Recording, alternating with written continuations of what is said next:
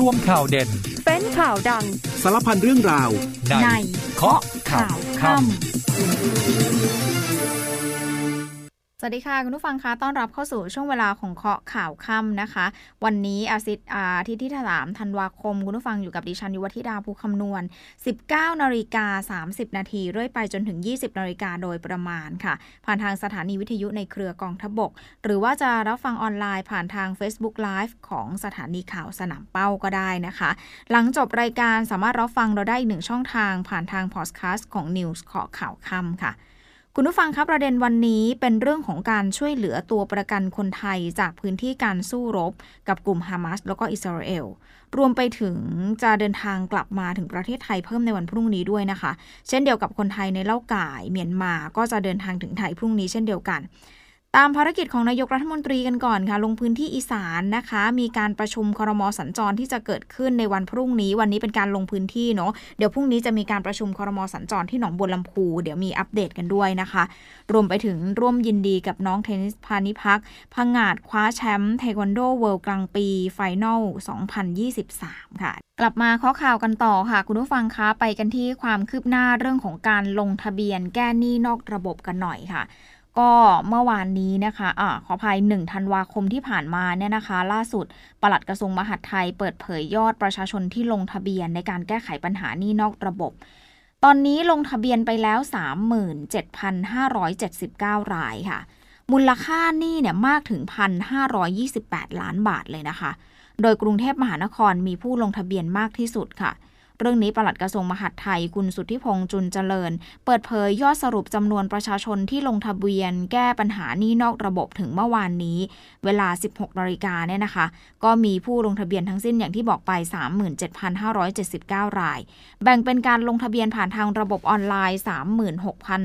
36,338 ราย แล้วก็ไปลงทะเบียนที่ศูนย์อำนวยการแก้หนี้นอกระบบอีก 1,241 ราย รวมเจ้าหนี้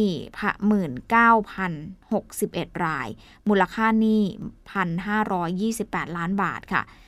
โดยแบ่งเป็น 5 อันดับแรกเนี่ยนะคะ อันดับหนึ่งเลยคือกรุงเทพมหานคร มีผู้ลงทะเบียน 2,496 ราย เจ้าหนี้ 1,493 รายค่ะ มูลหนี้ 131 ล้านบาท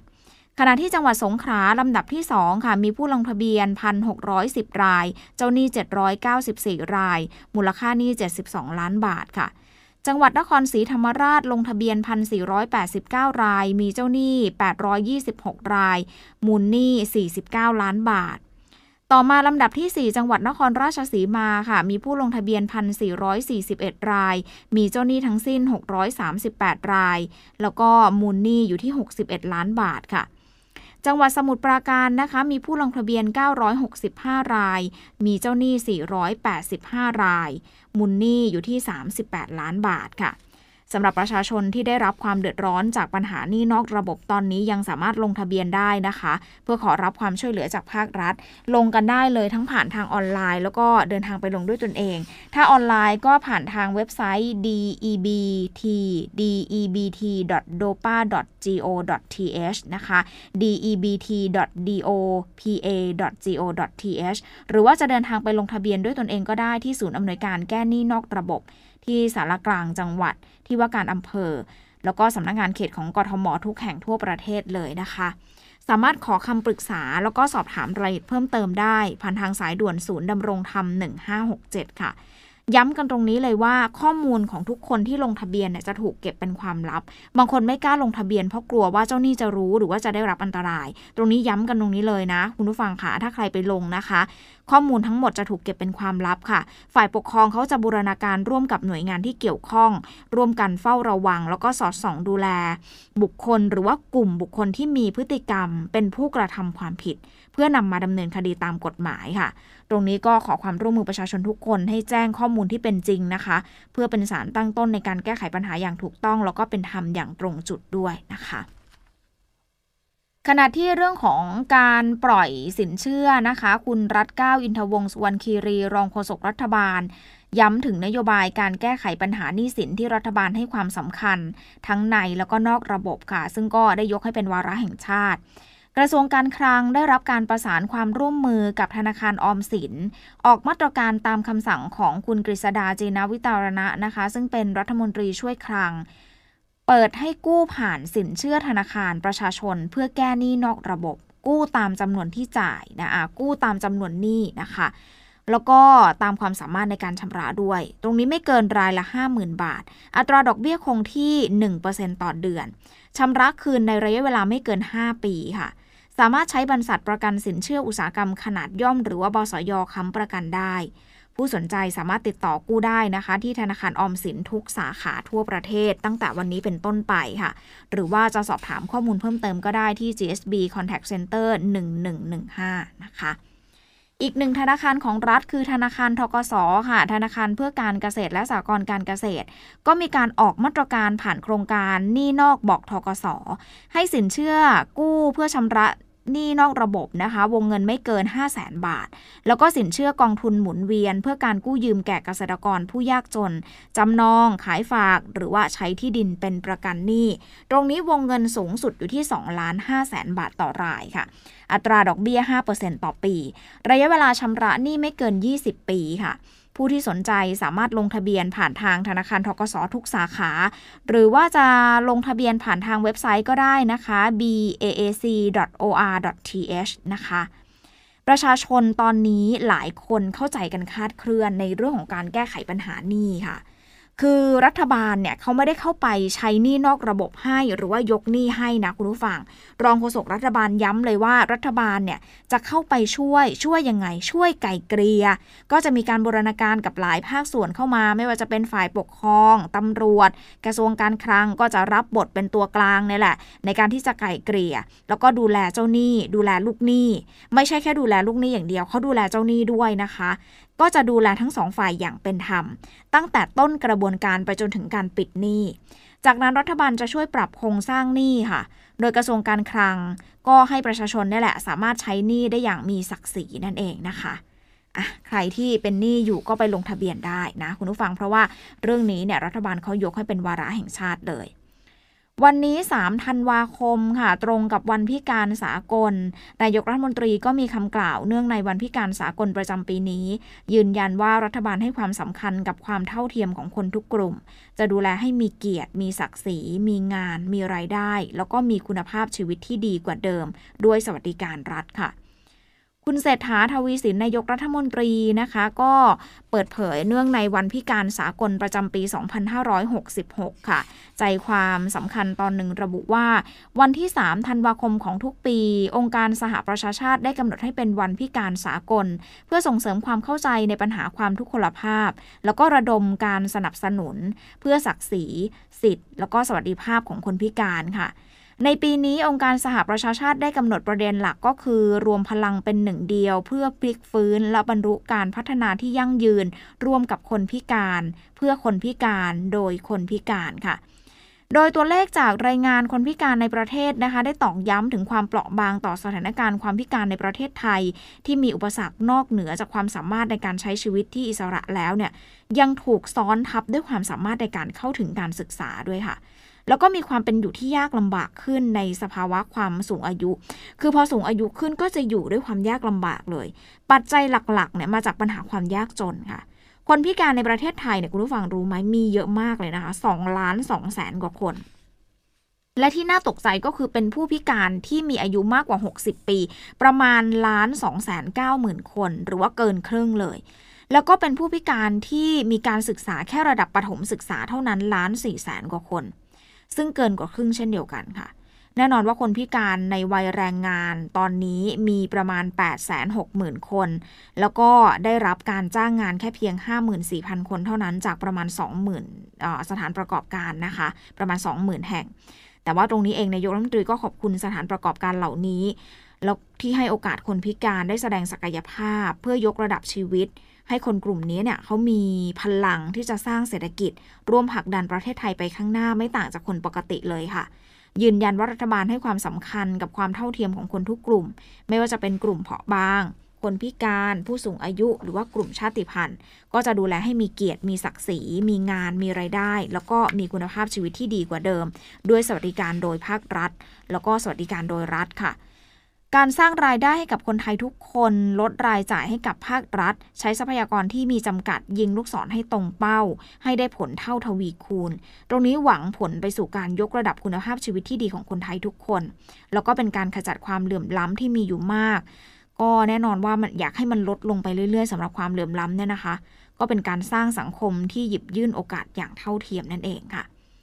คุณผู้ฟังคะท้ายเบรกนี้มาชื่นชมนักกีฬาคนเก่งกันหน่อยค่ะ กับน้องเทนนิสพาณิภัคนะคะ หลังคว้าแชมป์เทควันโด World Grand Prix Final 2023 เทนนิสพาณิภัค วงศ์พัฒนกิจ นักกีฬาเทควันโดสาวไทยโอ้ยเราจะเห็นน้องเนี่ย บ่อยๆ คุณผู้ฟังแล้วก็น้องดังมากเลยนะคะ ล่าสุดค่ะ พังงาดคว้าแชมป์เทควันโด World Grand Prix Final 2023 เอาชนะคู่ปรับจากสเปน รายการนี้เป็นรายการส่งท้ายปีที่เมืองแมนเชสเตอร์ประเทศอังกฤษนะคะ โดยเทนนิสเนี่ยเอาชนะอาเดรียนา2ต่อ 0 ยก 5 ต่อ 2 คะแนน โดยเทนนิสพานิพักออกมาโพสต์อินสตาแกรมส่วนตัวเนี่ยนะคะ บอกว่าแชมป์เวลกลางปีครบ 1 โลแล้วจ้ะแม่แม่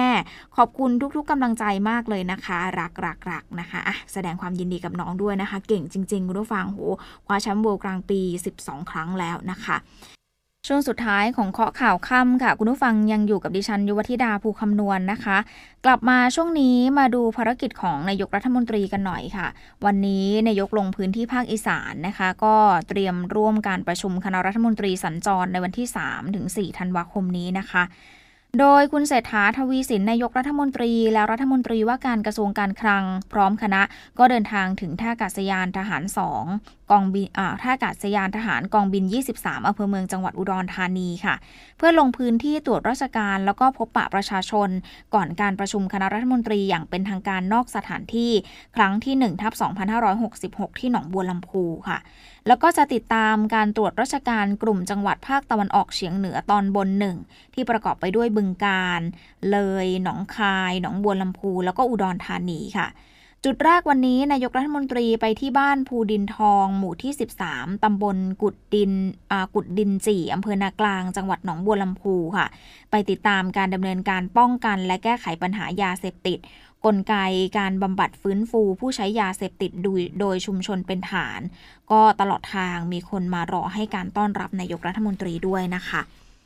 ฝากฝั่งของคุณภูมิธรรมเวชยชัย รองนายกรัฐมนตรี และรัฐมนตรีว่าการกระทรวงพาณิชย์ ก็ลงพื้นที่เหมือนกันนะคะ แล้วก็เปิดเผยว่าการประชุมคณะรัฐมนตรีสัญจรในครั้งนี้ หวังที่จะยกระดับภาคอีสาน ยกระดับเศรษฐกิจของอีสาน เชื่อมโยงการค้าชายแดนค่ะ โดยคุณภูมิธรรมบอกว่ามีประเด็นสำคัญที่จะมีการนำเสนอต่อที่ประชุมคณะรัฐมนตรีสัญจรในครั้งนี้ ซึ่งก็เป็นผลมาจากการประชุมร่วมกับภาครัฐและเอกชนในพื้นที่ 5 จังหวัด ที่ประกอบไปด้วยหนองบัวลำพู อุดร หนองคาย บึงกาฬแล้วก็เลยค่ะหนึ่งก็คือการขอขยายเขตพัฒนาเศรษฐกิจพิเศษหนองคาย ให้ครอบคลุมถึงเขตนิคมอุตสาหกรรมอุดร เพื่อให้ผู้ประกอบการในนิคมอุตสาหกรรมอุดร ได้รับสิทธิประโยชน์เท่าเทียมกับผู้ประกอบการในเขตพิเศษหนองคายค่ะ ในเขตเศรษฐกิจพิเศษหนองคายนะคะสองก็คือการส่งเสริม logistics park ในนิคมอุตสาหกรรมอุดรธานีให้เป็น one stop service และ 3 คือการจัดตั้งเขตปลอดอากรกิจการพาณิชย์อิเล็กทรอนิกส์ ภายในนิคมอุตสาหกรรมอุดรธานี หรือว่า e-commerce นะคะ 4 คือการประกาศเขตพื้นที่การนิคมอุตสาหกรรมอุดรธานี ให้เป็นเขตศุลกากร ซึ่งคุณภูมิธรรมบอกด้วยว่าการผนวกหนองคายแล้วก็อุดรอยู่ร่วมกันในเขตเศรษฐกิจพิเศษ เป็นการผนึกกำลังสร้างความเข้มแข็งในการเป็นประตูมังกรค่ะ ให้มีศักยภาพในการสร้างความเข้มแข็งให้กับเศรษฐกิจการค้าชายแดน แล้วก็การค้าผ่านแดนซึ่งกระทรวงพาณิชย์เอง โดยกรมการค้าต่างประเทศที่ดูแลเรื่องนี้ก็จะช่วยผลักดันอย่างเต็มที่นะคะ คุณผู้ฟังทีนี้มาติดตามสถานการณ์ในตะวันออกกลางกันหน่อยค่ะก็ต่อเนื่องกันหน่อยเพราะว่ากลับมาสู้รบกันอีกครั้งแล้วนะคะ ซึ่งทางสำนักข่าวต่างประเทศเองมีการรายงานว่ารองผู้บัญชาการของกลุ่มติดอาวุธฮามาสกล่าวว่าการเจรจาแลกเปลี่ยนตัวประกันและนักโทษชาวปาเลสไตน์สิ้นสุดลงแล้วค่ะ และจะไม่มีการดำเนินการใด ๆ ต่อ จนกว่าอิสราเอลจะส่งมอบนักโทษชาวปาเลสไตน์ที่ถูกคุมขังอยู่ในอิสราเอลทั้งหมด แล้วก็ยุติการโจมตีในฉนวนกาซา หลังการสู้รบในดินแดนที่ถูกปิดล้อมแห่งนี้เปิดฉากขึ้นอีกครั้ง นับตั้งแต่ข้อตกลงพักรบชั่วคราว ที่ดำเนินการมาเป็นเวลา 7 วันสิ้นสุดลงเมื่อวันศุกร์ค่ะ โดยรองผู้บัญชาการของกลุ่มฮามาสยังระบุด้วยว่า ตัวประกันที่อยู่ภายใต้การควบคุมขณะนี้ ได้แก่ทหารอิสราเอล แล้วก็พลเรือนที่เคยรับราชการในกองทัพอิสราเอล ซึ่งทั้งหมดจะไม่ได้รับการปล่อยตัว จนกว่าจะมีการหยุดยิงถาวรค่ะ ความเคลื่อนไหวดังกล่าวของกลุ่มฮามาสมีขึ้นหลังจากรัฐบาลอิสราเอล ได้สั่งให้ทีมเจรจาจากหน่วยข่าวกรองมอสซาดถอนตัวออกจากการเจรจาในกาตาร์ซึ่งรัฐบาลกาตาร์ร่วมกับอียิปต์และสหรัฐกำลังเป็นตัวกลางไก่เกลี่ยข้อยุติสงคราม ระหว่างอิสราเอลแล้วก็กลุ่มฮามาสรอบใหม่ค่ะ โดยให้เหตุผลว่าการเจรจามาถึงทางตัน โดยแถลงการของหน่วยข่าวกรองมอสซาด กล่าวหากลุ่มฮามาสไม่ปฏิบัติตามข้อตกลง ขณะระยะเวลาพักรบชั่วคราว ซึ่งรวมถึงการปล่อยตัวผู้หญิงและเด็กทุกคนที่ถูกจับเป็นตัวประกันในฉนวนกาซาตามรายชื่อที่อิสราเอลส่งให้กับกลุ่มฮามาสแล้วก็ได้รับความเห็นชอบร่วมกันแล้ว ขณะเดียวกันอิสราเอลยังคงเดินหน้าปฏิบัติการโจมตีทางอากาศถล่มเมืองข่านยูนิสทางตอนใต้ของฉนวนกาซา หลังสั่งให้ผู้ที่อาศัยในพื้นที่ตะวันออกของเมืองอพยพลงไปทางตอนใต้ค่ะ เนื่องจากเชื่อว่ามีผู้นำกลุ่มฮามาสบางคนหลบซ่อนตัวอยู่ขณะที่กระทรวงสาธารณสุขของปาเลสไตน์เองออกมาระบุว่า มีผู้เสียชีวิตจากการโจมตีระลอกล่าสุดราว 240 คนเลยค่ะ ทั้งนี้นับตั้งแต่สงครามระหว่างอิสราเอลแล้วก็กลุ่มฮามาสประทุขึ้น มีชาวปาเลสไตน์เสียชีวิตไปแล้วมากกว่า 15,200 คนนะคะ ส่วนในอิสราเอลยอดผู้เสียชีวิตยังอยู่ที่1,200คนค่ะ คุณผู้ฟังการช่วยเหลือคนไทยยังคงต้องตามต่อกันค่ะ ไม่ว่าจะเป็นเรื่องของคนไทยที่ถูกจับเป็นตัวประกันในเหตุความไม่สงบในอิสราเอล แล้วก็กรณีคนไทยในเล่าก่ายเมียนมา เดี๋ยวเรามาไล่เรียงกันนะคะ เริ่มกันที่กระทรวงการต่างประเทศถแถลงสถานการณ์เรียกร้องยุติความรุนแรงในฉนวนกาซาหลังกลับมาสู้รบกันอีกครั้ง ตั้งแต่เมื่อวานที่ผ่านมานะคะ ส่งผลให้มีผู้เสียชีวิตเพิ่มขึ้น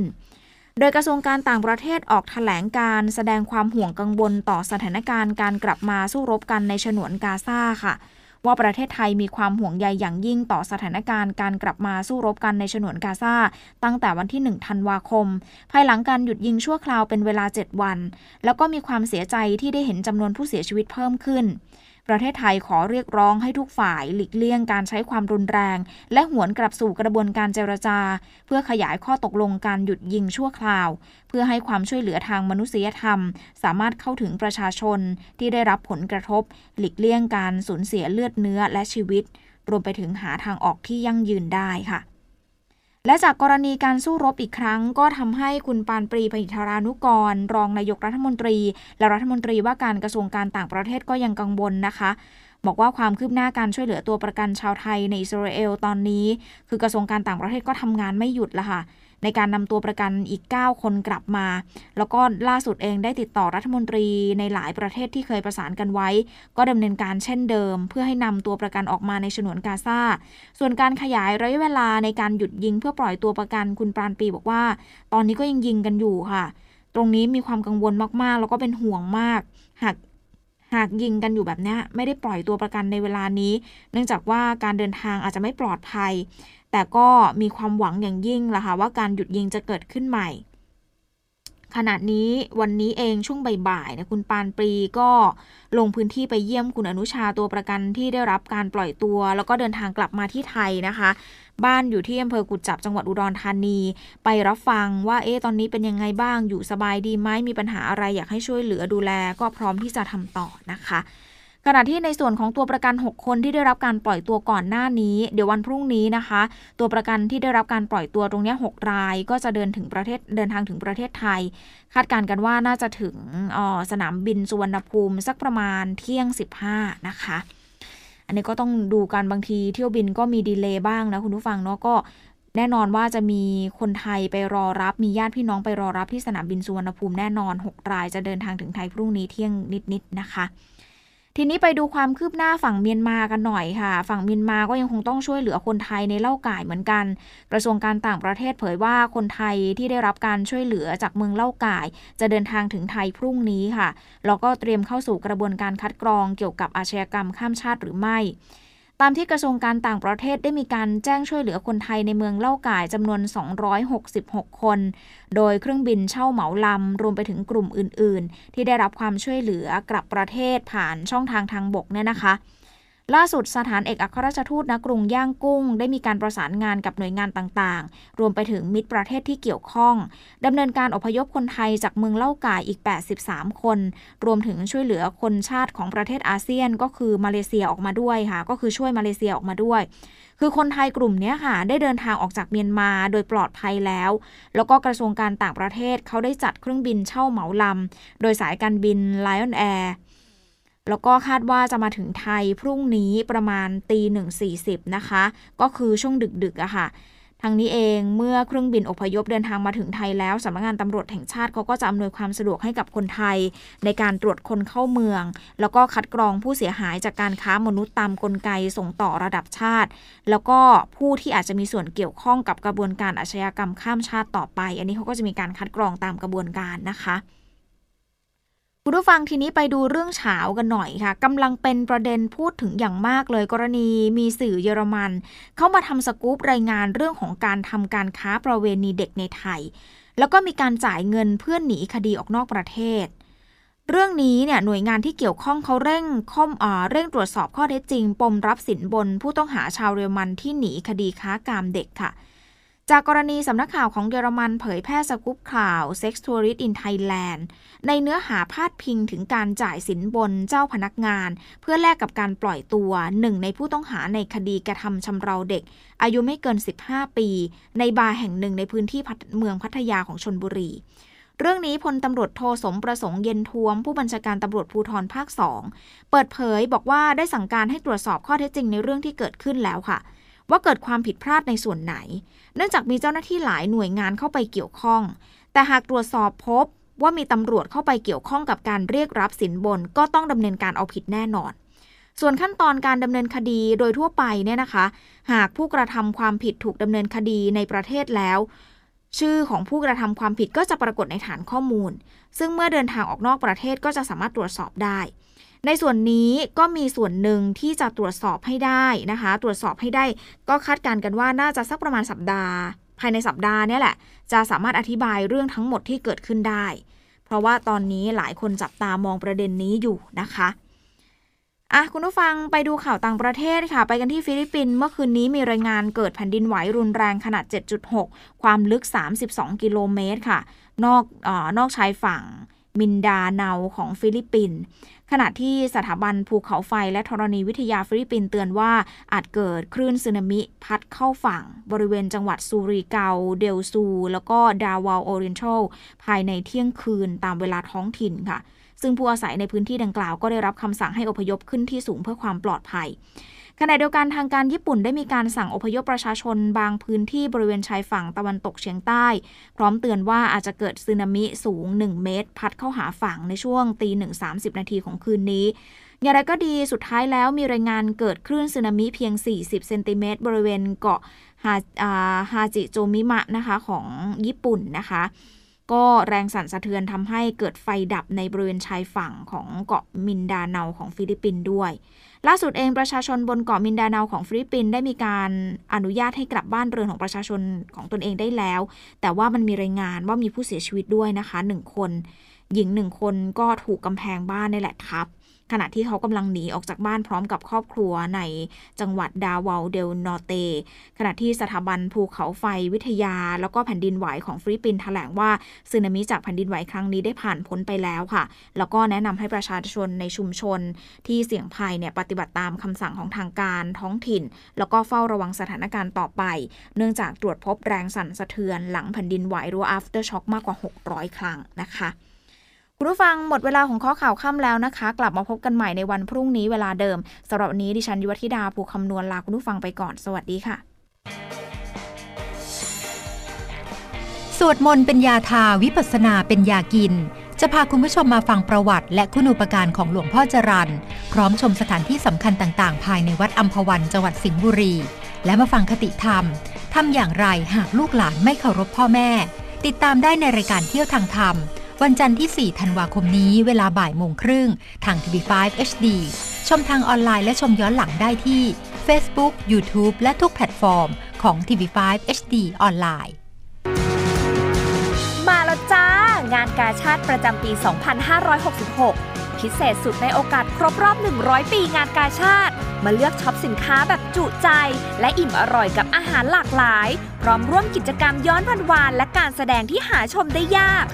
8-18 ธันวาคมนี้ที่สวนลุมพินี หรือจะเที่ยวแบบ 24 ชั่วโมงไม่มีเบื่อ ที่ w w w งานกาชาติ .com และ w w w b e s t c o t f a i r com อย่าลืมมาเจอกันที่งานกาชาติสวนลุมนะ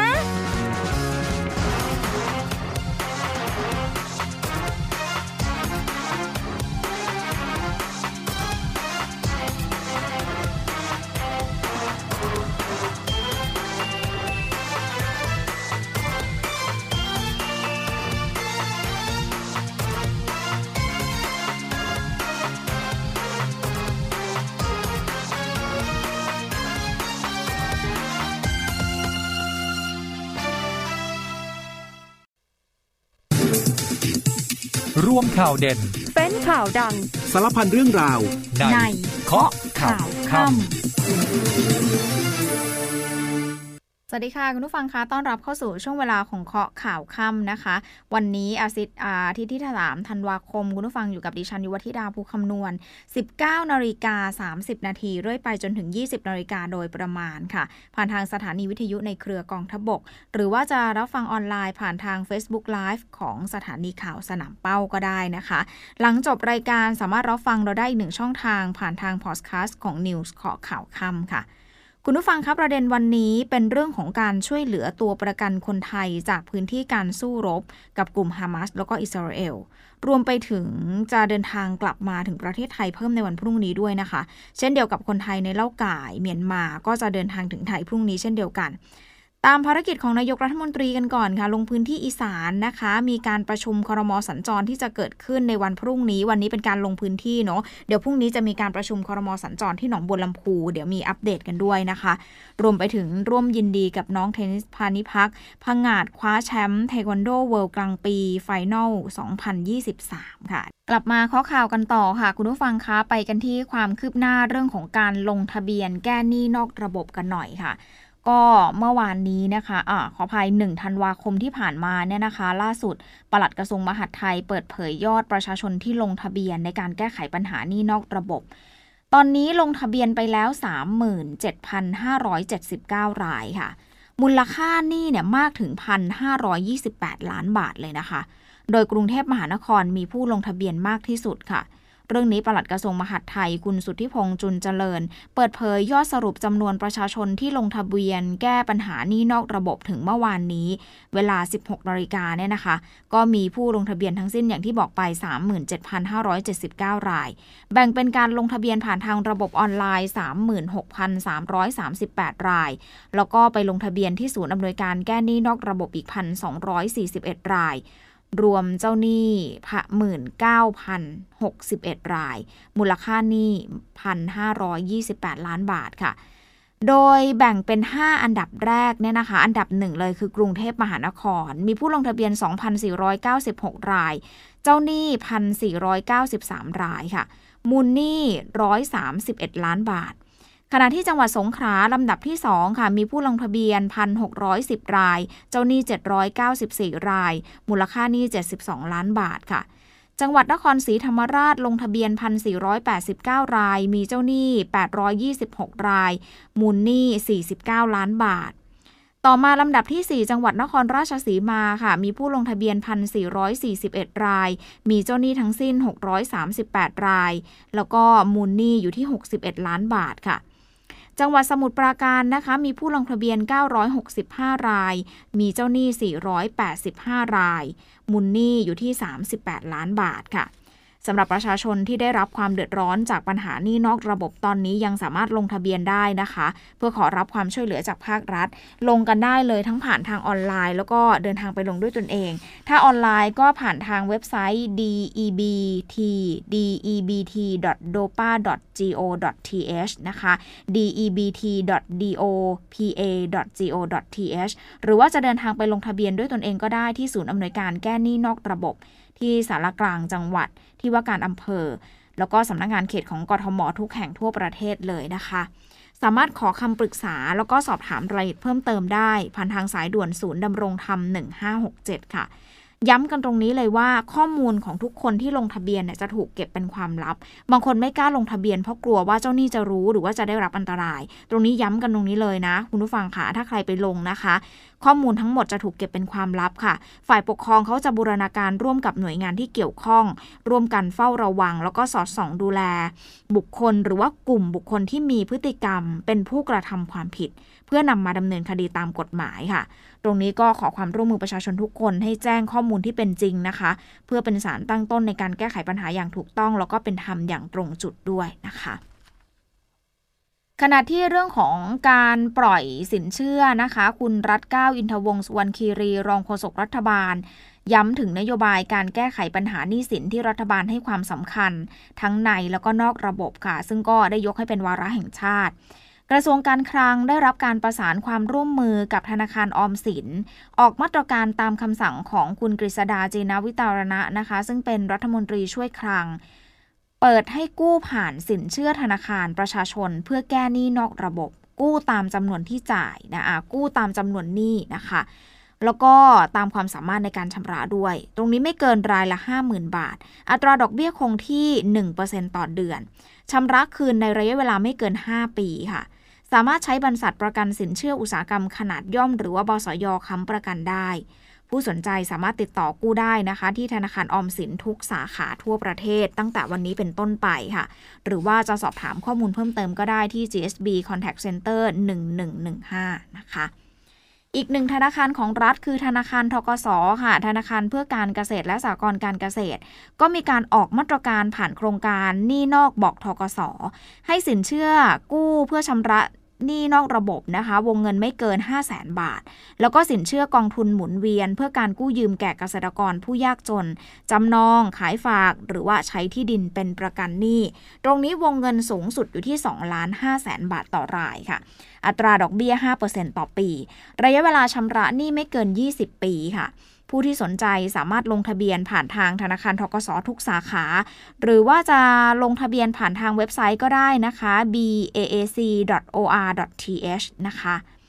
ประชาชนตอนนี้หลายคนเข้าใจกันคาดเคลื่อนในเรื่องของการแก้ไขปัญหานี้ค่ะ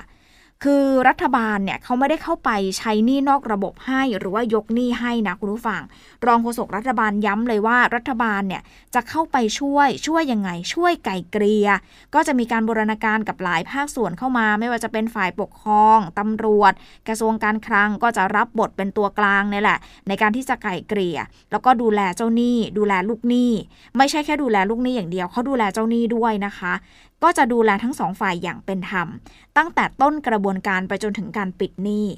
จากนั้นรัฐบาลจะช่วยปรับโครงสร้างหนี้ค่ะ โดยกระทรวงการคลัง ก็ให้ประชาชนนี่แหละ สามารถใช้หนี้ได้อย่างมีศักดิ์ศรีนั่นเองนะคะอะใครที่เป็นหนี้อยู่ก็ไปลงทะเบียนได้นะ คุณผู้ฟังเพราะว่าเรื่องนี้เนี่ยรัฐบาลเขายกให้เป็นวาระแห่งชาติเลย วันนี้ 3 ธันวาคมค่ะ ตรงกับวันพิการสากล นายกรัฐมนตรีก็มีคำกล่าวเนื่องในวันพิการสากลประจำปีนี้ ยืนยันว่ารัฐบาลให้ความสำคัญกับความเท่าเทียมของคนทุกกลุ่ม จะดูแลให้มีเกียรติ มีศักดิ์ศรี มีงาน มีรายได้ แล้วก็มีคุณภาพชีวิตที่ดีกว่าเดิม ด้วยสวัสดิการรัฐค่ะ คุณเศรษฐาทวีสินนายกรัฐมนตรีนะคะ ก็เปิดเผยเนื่องในวันพิการสากลประจำปี 2566 ค่ะ ใจความสำคัญตอนหนึ่งระบุว่า วันที่ 3 ธันวาคมของทุกปี องค์การสหประชาชาติได้กำหนดให้เป็นวันพิการสากล เพื่อส่งเสริมความเข้าใจในปัญหาความทุกขลภาพ แล้วก็ระดมการสนับสนุน เพื่อศักดิ์ศรี สิทธิ์ แล้วก็สวัสดิภาพของคนพิการค่ะ ในปีนี้องค์การสหประชาชาติได้กำหนดประเด็นหลักก็คือ รวมพลังเป็นหนึ่งเดียว เพื่อพลิกฟื้นและบรรลุการพัฒนาที่ยั่งยืน ร่วมกับคนพิการ เพื่อคนพิการโดยคนพิการค่ะโดยตัวเลขจากรายงานคนพิการในประเทศนะคะ ได้ตอกย้ำถึงความเปราะบางต่อสถานการณ์ความพิการในประเทศไทย ที่มีอุปสรรคนอกเหนือจากความสามารถในการใช้ชีวิตที่อิสระแล้วเนี่ยยังถูกซ้อนทับด้วยความสามารถในการเข้าถึงการศึกษาด้วยค่ะ แล้วก็มีความเป็นอยู่ที่ยากลำบากขึ้นในสภาวะความสูงอายุ คือพอสูงอายุขึ้นก็จะอยู่ด้วยความยากลำบากเลย ปัจจัยหลักๆเนี่ยมาจากปัญหาความยากจนค่ะ คนพิการในประเทศไทยเนี่ยคุณผู้ฟังรู้ไหมมีเยอะมากเลยนะคะ2ล้าน2แสนกว่าคนและที่น่าตกใจก็คือเป็นผู้พิการที่มีอายุมากกว่า 60 ปี ประมาณล้าน2 9 0 0 0 0คน หรือว่าเกินครึ่งเลย แล้วก็เป็นผู้พิการที่มีการศึกษาแค่ระดับประถมศึกษาเท่านั้นล้าน4แสนกว่าคน ซึ่งเกินกว่าครึ่งเช่นเดียวกันค่ะ แน่นอนว่าคนพิการในวัยแรงงานตอนนี้มีประมาณ 860,000 คน แล้วก็ได้รับการจ้างงานแค่เพียง 54,000 คนเท่านั้นจากประมาณ 20,000สถานประกอบการนะคะ ประมาณ 20,000 แห่ง แต่ว่าตรงนี้เองนายกรัฐมนตรีก็ขอบคุณสถานประกอบการเหล่านี้แล้วที่ให้โอกาสคนพิการได้แสดงศักยภาพเพื่อยกระดับชีวิต ให้คนกลุ่มนี้เนี่ยเขามีพลังที่จะสร้างเศรษฐกิจ ร่วมผลักดันประเทศไทยไปข้างหน้าไม่ต่างจากคนปกติเลยค่ะ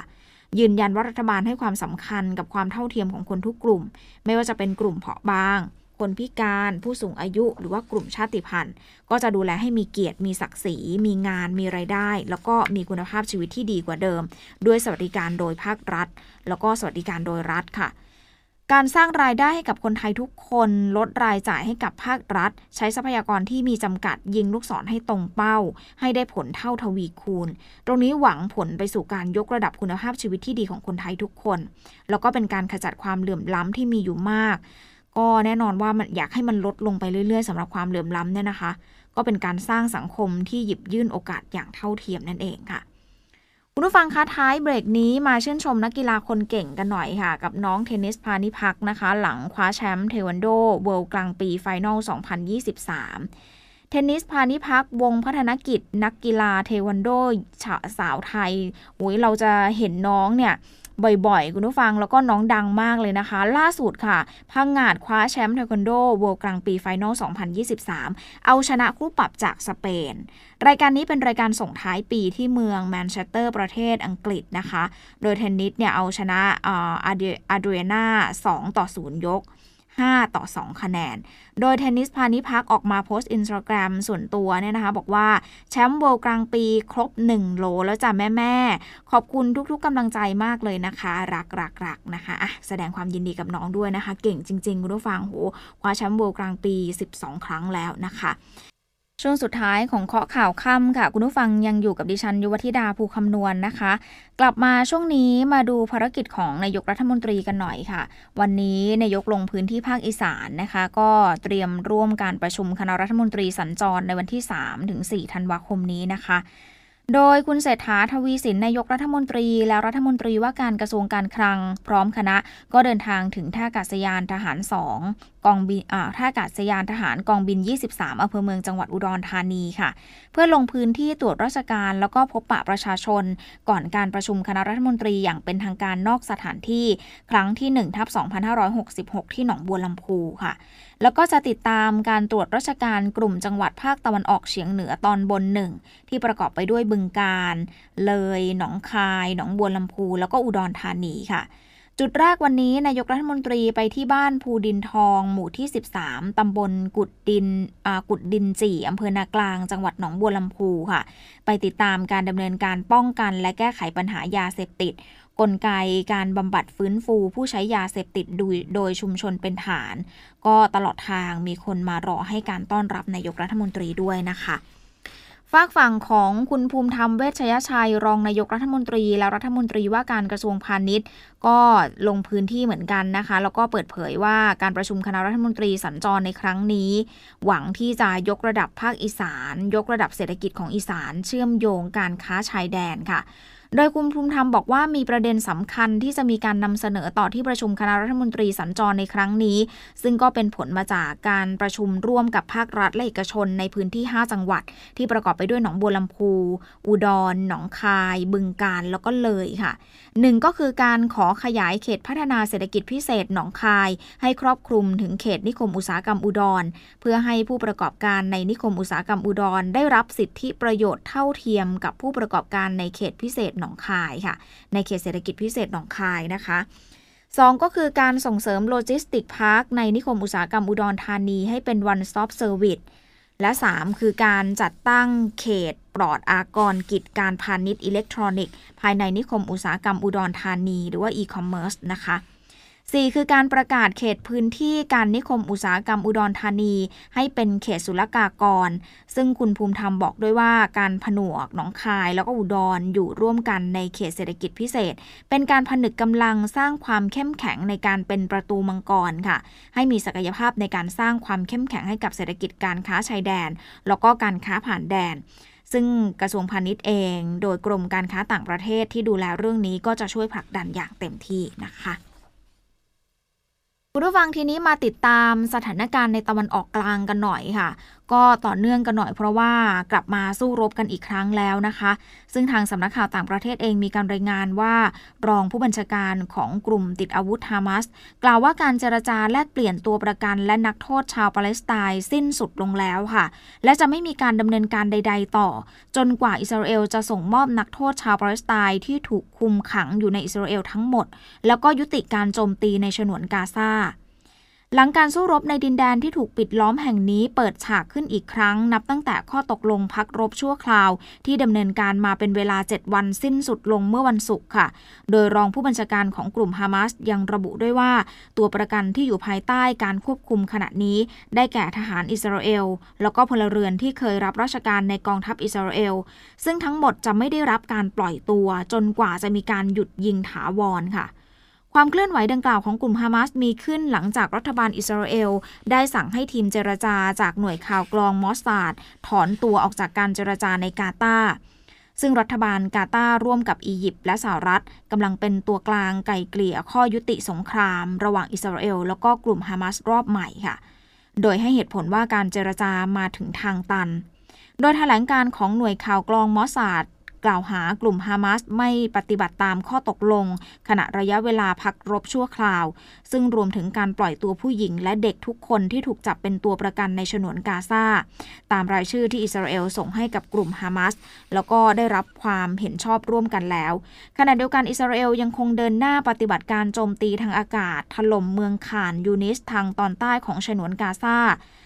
หลังสั่งให้ผู้ที่อาศัยในพื้นที่ตะวันออกของเมืองอพยพลงไปทางตอนใต้ค่ะ เนื่องจากเชื่อว่ามีผู้นำกลุ่มฮามาสบางคนหลบซ่อนตัวอยู่ขณะที่กระทรวงสาธารณสุขของปาเลสไตน์เองออกมาระบุว่า มีผู้เสียชีวิตจากการโจมตีระลอกล่าสุดราว 240 คนเลยค่ะ ทั้งนี้นับตั้งแต่สงครามระหว่างอิสราเอลแล้วก็กลุ่มฮามาสประทุขึ้น มีชาวปาเลสไตน์เสียชีวิตไปแล้วมากกว่า 15,200 คนนะคะ ส่วนในอิสราเอลยอดผู้เสียชีวิตยังอยู่ที่1,200คนค่ะ คุณผู้ฟังการช่วยเหลือคนไทยยังคงต้องตามต่อกันค่ะ ไม่ว่าจะเป็นเรื่องของคนไทยที่ถูกจับเป็นตัวประกันในเหตุความไม่สงบในอิสราเอล แล้วก็กรณีคนไทยในเล่าก่ายเมียนมา เดี๋ยวเรามาไล่เรียงกันนะคะ เริ่มกันที่กระทรวงการต่างประเทศแถลงสถานการณ์เรียกร้องยุติความรุนแรงในฉนวนกาซาหลังกลับมาสู้รบกันอีกครั้ง ตั้งแต่เมื่อวานที่ผ่านมานะคะ ส่งผลให้มีผู้เสียชีวิตเพิ่มขึ้น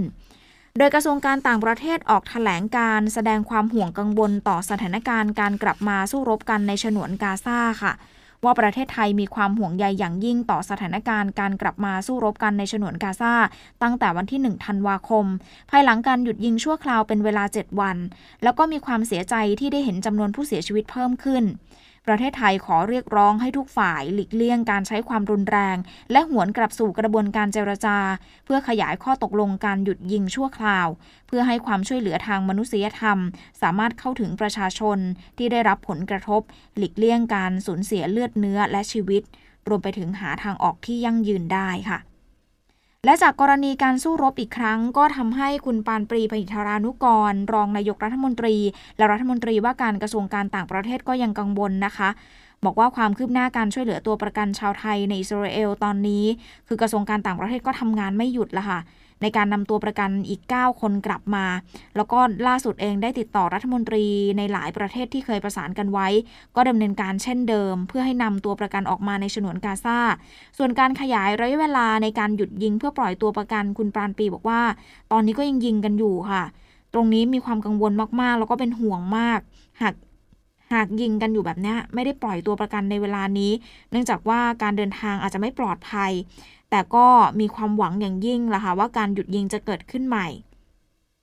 ขณะนี้วันนี้เองช่วงบ่ายๆนะคุณปานปรีก็ลงพื้นที่ไปเยี่ยมคุณอนุชาตัวประกันที่ได้รับการปล่อยตัว แล้วก็เดินทางกลับมาที่ไทยนะคะ บ้านอยู่ที่อำเภอกุจจับจังหวัดอุดรธานี ไปรับฟังว่าเอ๊ะตอนนี้เป็นยังไงบ้างอยู่สบายดีไหมมีปัญหาอะไรอยากให้ช่วยเหลือดูแล ก็พร้อมที่จะทำต่อนะคะ ขณะที่ในส่วนของตัวประกัน 6 คนที่ได้รับการปล่อยตัวก่อนหน้านี้ เดี๋ยววันพรุ่งนี้นะคะ ตัวประกันที่ได้รับการปล่อยตัวตรงนี้ 6 ราย ก็จะเดินถึงประเทศเดินทางถึงประเทศไทย คาดการณ์กันว่าน่าจะถึงสนามบินสุวรรณภูมิสักประมาณเที่ยง 15 นะคะอันนี้ก็ต้องดูกันบางทีเที่ยวบินก็มีดีเลย์บ้างนะคุณผู้ฟังเนาะก็แน่นอนว่าจะมีคนไทยไปรอรับมีญาติพี่น้องไปรอรับที่สนามบินสุวรรณภูมิแน่นอน 6 รายจะเดินทางถึงไทยพรุ่งนี้เที่ยงนิดๆนะคะ ทีนี้ไปดูความคืบหน้าฝั่งเมียนมากันหน่อยค่ะ ฝั่งเมียนมาก็ยังคงต้องช่วยเหลือคนไทยในเล่าก่ายเหมือนกัน กระทรวงการต่างประเทศเผยว่าคนไทยที่ได้รับการช่วยเหลือจากเมืองเล่าก่าย จะเดินทางถึงไทยพรุ่งนี้ค่ะแล้วก็เตรียมเข้าสู่กระบวนการคัดกรองเกี่ยวกับอาชญากรรมข้ามชาติหรือไม่ ตามที่กระทรวงการต่างประเทศได้มีการแจ้งช่วยเหลือคนไทยในเมืองเล่าก่ายจำนวน 266 คน โดยเครื่องบินเช่าเหมาลำ รวมไปถึงกลุ่มอื่น ๆ ที่ได้รับความช่วยเหลือกลับประเทศผ่านช่องทางทางบกเนี่ยนะคะ ล่าสุดสถานเอกอัครราชทูตณกรุงย่างกุ้ง ได้มีการประสานงานกับหน่วยงานต่างๆ รวมไปถึงมิตรประเทศที่เกี่ยวข้องดำเนินการอพยพคนไทยจากเมืองเล่าก่ายอีก 83 คน รวมถึงช่วยเหลือคนชาติของประเทศอาเซียนก็คือมาเลเซียออกมาด้วยค่ะ ก็คือช่วยมาเลเซียออกมาด้วย คือคนไทยกลุ่มนี้ค่ะได้เดินทางออกจากเมียนมาโดยปลอดภัยแล้ว แล้วก็กระทรวงการต่างประเทศเขาได้จัดเครื่องบินเช่าเหมาลำโดยสายการบิน Lion Air แล้วก็คาดว่าจะมาถึงไทยพรุ่งนี้ประมาณตีหนึ่งสี่สิบนะคะ ก็คือช่วงดึกๆอะค่ะทางนี้เองเมื่อเครื่องบินอพยพเดินทางมาถึงไทยแล้วสำนักงานตำรวจแห่งชาติเขาก็จะอำนวยความสะดวกให้กับคนไทย ในการตรวจคนเข้าเมือง แล้วก็คัดกรองผู้เสียหายจากการค้ามนุษย์ตามกลไกส่งต่อระดับชาติ แล้วก็ผู้ที่อาจจะมีส่วนเกี่ยวข้องกับกระบวนการอาชญากรรมข้ามชาติต่อไป อันนี้เขาก็จะมีการคัดกรองตามกระบวนการนะคะ คุณผู้ฟังทีนี้ไปดูเรื่องเฉากันหน่อยค่ะกำลังเป็นประเด็นพูดถึงอย่างมากเลยกรณีมีสื่อเยอรมัน เข้ามาทำสกู๊ปรายงานเรื่องของการทำการค้าประเวณีเด็กในไทย แล้วก็มีการจ่ายเงินเพื่อนหนีคดีออกนอกประเทศ เรื่องนี้เนี่ยหน่วยงานที่เกี่ยวข้องเขาเร่งข้อมเร่งตรวจสอบข้อเท็จจริง ปมรับสินบนผู้ต้องหาชาวเยอรมันที่หนีคดีค้ากามเด็กค่ะ จากกรณีสำนักข่าวของเยอรมันเผยแพร่สกู๊ปข่าว Sex Tourist in Thailand ในเนื้อหาพาดพิงถึงการจ่ายสินบนเจ้าพนักงาน เพื่อแลกกับการปล่อยตัวหนึ่งในผู้ต้องหาในคดีกระทำชำเราเด็ก อายุไม่เกิน 15 ปี ในบาร์แห่งหนึ่งในพื้นที่เมืองพัทยาของชนบุรี เรื่องนี้พลตำรวจโทสมประสงค์เย็นทวม ผู้บัญชาการตำรวจภูธรภาคสองเปิดเผยบอกว่าได้สั่งการให้ตรวจสอบข้อเท็จจริงในเรื่องที่เกิดขึ้นแล้วค่ะ ว่าเกิดความผิดพลาดในส่วนไหน เนื่องจากมีเจ้าหน้าที่หลายหน่วยงานเข้าไปเกี่ยวข้อง แต่หากตรวจสอบพบว่ามีตำรวจเข้าไปเกี่ยวข้องกับการเรียกรับสินบน ก็ต้องดำเนินการเอาผิดแน่นอน ส่วนขั้นตอนการดำเนินคดีโดยทั่วไปเนี่ยนะคะ หากผู้กระทำความผิดถูกดำเนินคดีในประเทศแล้ว ชื่อของผู้กระทำความผิดก็จะปรากฏในฐานข้อมูล ซึ่งเมื่อเดินทางออกนอกประเทศก็จะสามารถตรวจสอบได้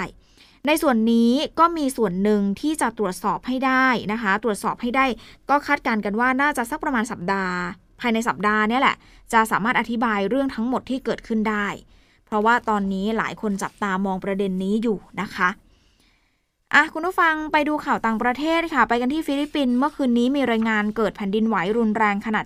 7.6 ความลึก 32 กิโลเมตรค่ะ นอก นอกชายฝั่งมินดาเนาของฟิลิปปินส์ ขณะที่สถาบันภูเขาไฟและธรณีวิทยาฟิลิปปินส์เตือนว่าอาจเกิดคลื่นสึนามิพัดเข้าฝั่ง บริเวณจังหวัดซูริเกา เดลซู แล้วก็ดาวาวโอเรนทัลภายในเที่ยงคืนตามเวลาท้องถิ่นค่ะ ซึ่งผู้อาศัยในพื้นที่ดังกล่าวก็ได้รับคำสั่งให้อพยพขึ้นที่สูงเพื่อความปลอดภัย ขณะเดียวกันทางการญี่ปุ่นได้มีการสั่งอพยพประชาชนบางพื้นที่บริเวณชายฝั่งตะวันตกเฉียงใต้ พร้อมเตือนว่าอาจจะเกิดสึนามิสูง 1 เมตร พัดเข้าหาฝั่งในช่วงตีหนึ่งสานาทีของคืนนี้อย่างไรก็ดีสุดท้ายแล้วมีรายงานเกิดคลื่นสึนามิเพียง 40 เซนติเมตรบริเวณเกาะฮา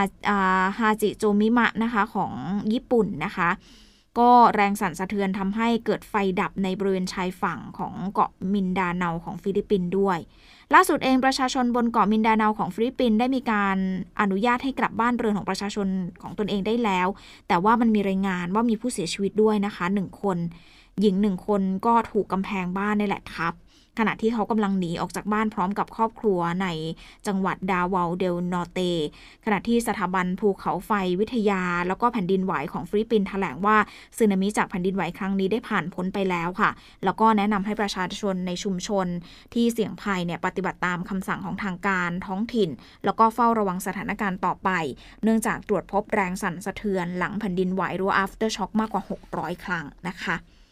คุณผู้ฟังหมดเวลาของข้อข่าวค่ำแล้วนะคะ กลับมาพบกันใหม่ในวันพรุ่งนี้เวลาเดิมสำหรับวันนี้ดิฉันยุวธิดาภูคำนวณลาคุณผู้ฟังไปก่อนสวัสดีค่ะสวดมนต์เป็นยาทาวิปัสสนาเป็นยากิน จะพาคุณผู้ชมมาฟังประวัติ และคุณูปการของหลวงพ่อจรันพร้อมชมสถานที่สำคัญต่างๆ ภายในวัดอัมพวันจังหวัดสิงห์บุรี และมาฟังคติธรรมทำอย่างไรหากลูกหลานไม่เคารพพ่อแม่ ติดตามได้ในรายการเที่ยวทางธรรม วันจันทร์ที่ 4 ธันวาคมนี้เวลาบ่ายโมงครึ่ง ทาง TV5 HD ชมทางออนไลน์และชมย้อนหลังได้ที่ Facebook, YouTube และทุกแพลตฟอร์มของ TV5 HD ออนไลน์ มาแล้วจ้า งานกาชาติประจำปี 2566 พิเศษสุดในโอกาสครบรอบ 100 ปีงานกาชาติ มาเลือกช็อปสินค้าแบบจุใจ และอิ่มอร่อยกับอาหารหลากหลาย พร้อมร่วมกิจกรรมย้อนวันวานและการแสดงที่หาชมได้ยาก 8-18 ธันวาคมนี้ที่สวนลุมพินี หรือจะเที่ยวแบบ 24 ชั่วโมงไม่มีเบื่อ ที่ www งานกาชาติ .com และ www b e s t c o t f a i r c o m อย่าลืมมาเจอกันที่งานกาชาติสวนลุมนะ